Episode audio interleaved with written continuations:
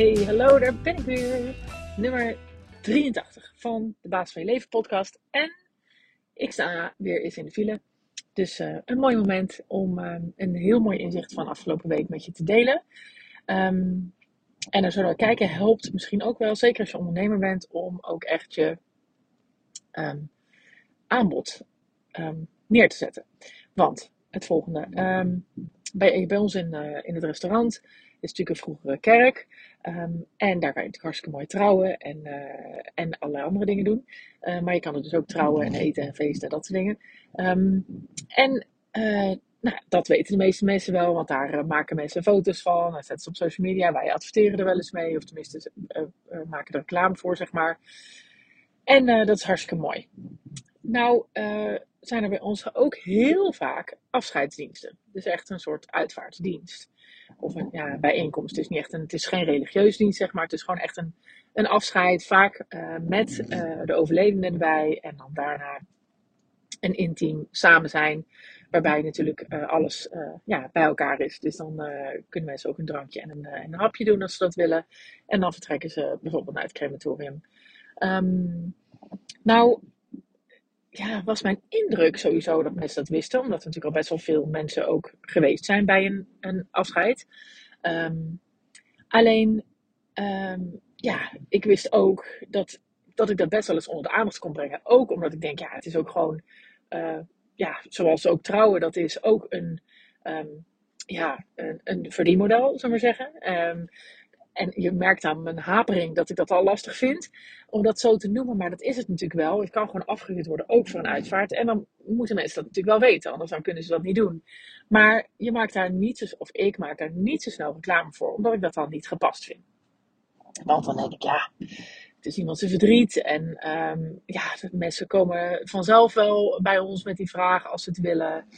Uh, ja, het is, uh, uh, er zit allerlei hapering en belemmerende overtuigingen bij mij en ook bij al, uh, alle teamleden eigenlijk, uh, om dat te doen.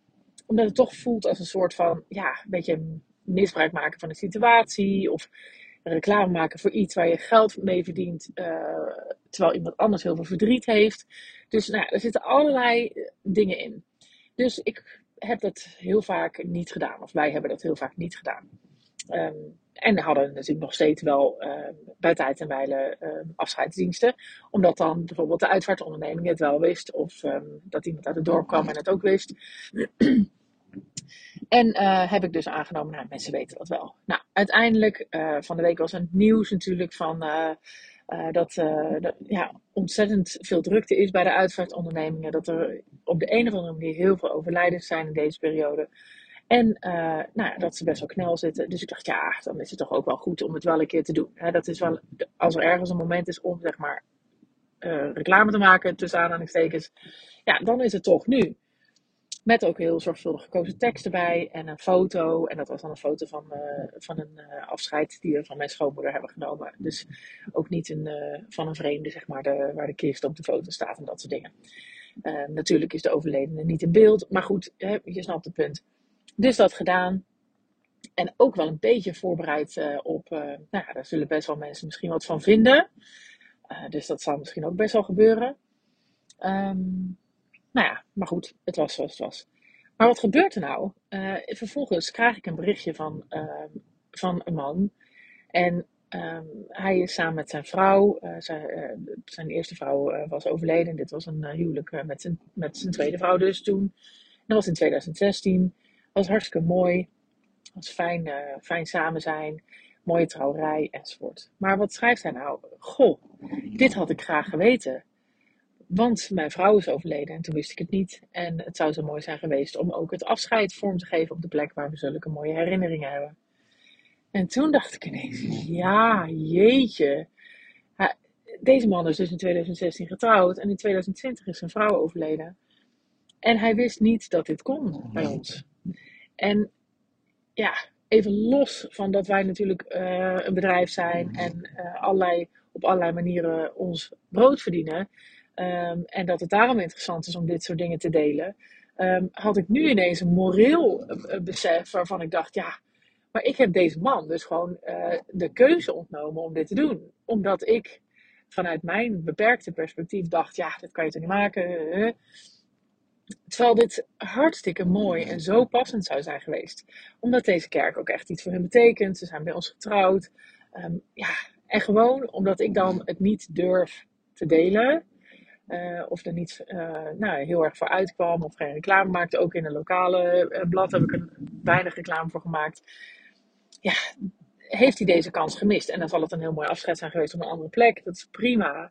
Maar hij had de keuze en die wist hij niet dat hij die had.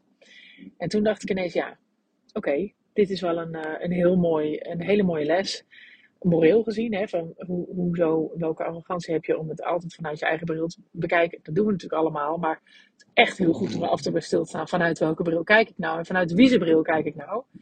Um, maar ook heel mooi als ondernemer, want um, ja, eigenlijk heb je gewoon de plicht. Je hebt iets moois, bied je aan. Of het nou een dienst is, of uh, zoals wij een kerk, of je biedt je personal training aan iemand aan, of wat het ook is. Maakt niet uit op het moment dat jij het niet laat weten dat je het hebt, maak jij dus de keuze voor de ander. En heeft de ander dus geen keuze om van iets gebruik te maken wat geweldig is. Wat prachtig is, wat mooi is, wat helpend zal, zou kunnen zijn. Welk product je ook aanbiedt, welke dienst je ook aanbiedt.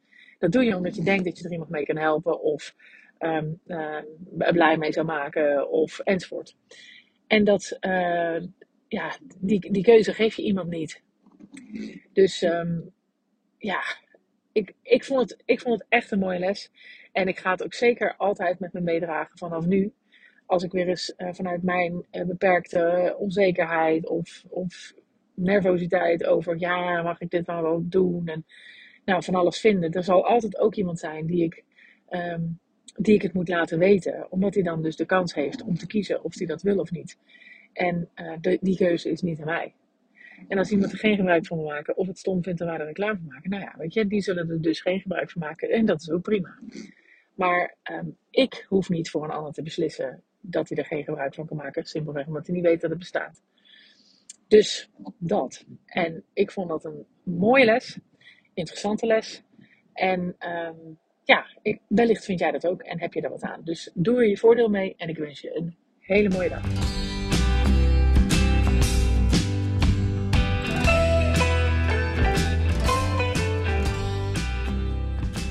Lieve mensen, dat was hem weer.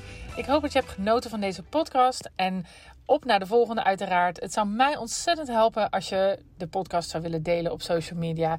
Zoek me op op Instagram en Facebook onder Juke Stellinga. Tot de volgende keer.